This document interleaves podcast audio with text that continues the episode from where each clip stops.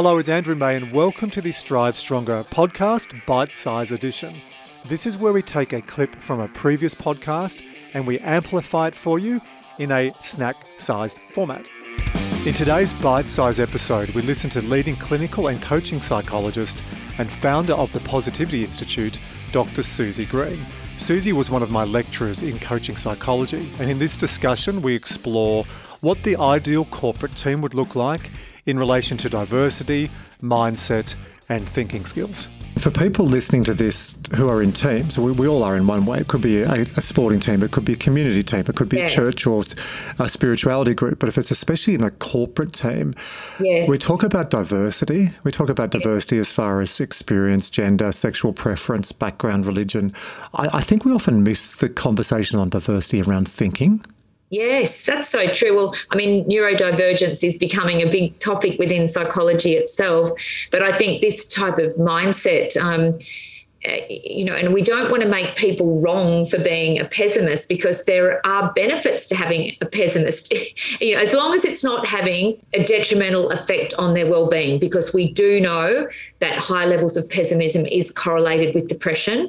So that is something to be mindful of. If you're sitting here listening today thinking, "Oh, I'm I come from a family of pessimists. Uh, I know I have this tendency to be pessimistic." That is something to be mindful of. Um, that it can affect your mood, and you may have to work quite hard at being aware of those types of thoughts or mindset and working working actively, which we can talk a, a little bit more about about today. I knew you'd get to social emotional contagion effect, but let's leave that as an open loop because I've got a question for you. Male or female has just been promoted to be CEO of a big bank, big consulting firm, big insurance company, like a, a big organization with tens of thousands of employees. And they ring you because you're the gun in positive psychology and say, Suzy, help me put together the crack squad, the team at the top level of the bank. So we hit every metric on customer satisfaction, market saturation, insert, insert, insert. How would you go about that? And what would that team look like? Uh, are you talking primarily from a mindset or, opt- or op- optimism? Yeah, yeah let's look at mindset. Let's say there's 20 people in the talent pool and they've all got decades of experience, domain expertise. What yeah. would you what would you specifically look at as in relation to thinking and mindset, mental skills? Yeah, well, first up, psychological flexibility, uh, which is that capacity to, um, I guess, think differently. Um, take perspective taking capacity is another, uh, I guess, way to, to describe that. Um, and I think the self aware, high levels of self awareness clearly but to realize that there are benefits to having to having people in the team that do think differently um, and you know there's a lot as you would know in uh, the research at the moment around humble leadership and high levels of humility to be able to recognize that perhaps my mindset on this particular issue isn't the most helpful. And also then to change perspectives and perhaps even as the CEO recognize that someone in your team has a, a healthier or more, more prudent uh, perspective than what you do, and that involves a large degree of um, humility, and you know, because there's a lot of ego sometimes that can occur with that too. No, you- there's not egos in boardrooms, Dr. Suzy Green. Where did you get this ridiculous evidence from? How dare you?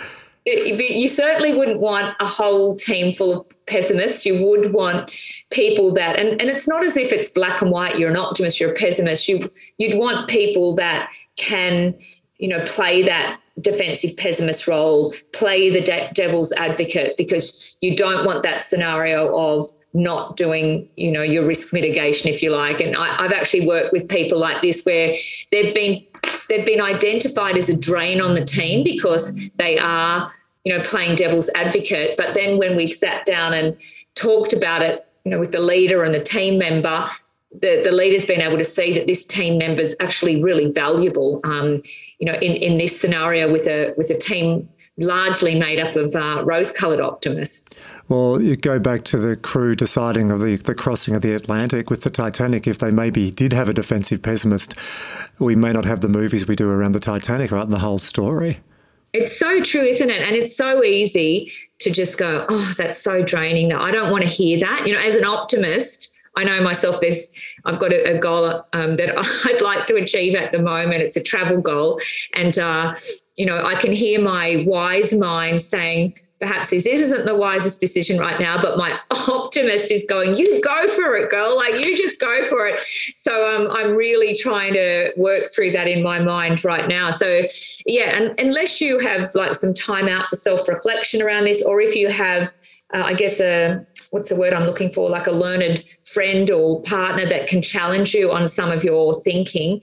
And I think that perhaps has been, I have seen that, and you know, I'm very mindful of making sort of gender generalizations, but uh, and I, at the moment, retain a handful of uh, senior executive co- coaching clients, all men, um, and you know they've they've expressed to me that they don't really talk to, to anyone else. Like as a female, we generally have our posse of friends that we will talk to, and they will challenge us. Um, I mean, sometimes they don't. Sometimes they just you know cheer you on. You really do need a friend that's going to challenge your perspective on things. So, uh, and that's where a a great mentor, a great coach can also help. John Farnham did a cover version of the song One is the Loneliest Number, and I've had that conversation with a number of male CEOs and execs. Yes. Uh, and then I think you build ego into that and a lack of vulnerability, which could be another conversation for another day. We'll bring in Brene Brown.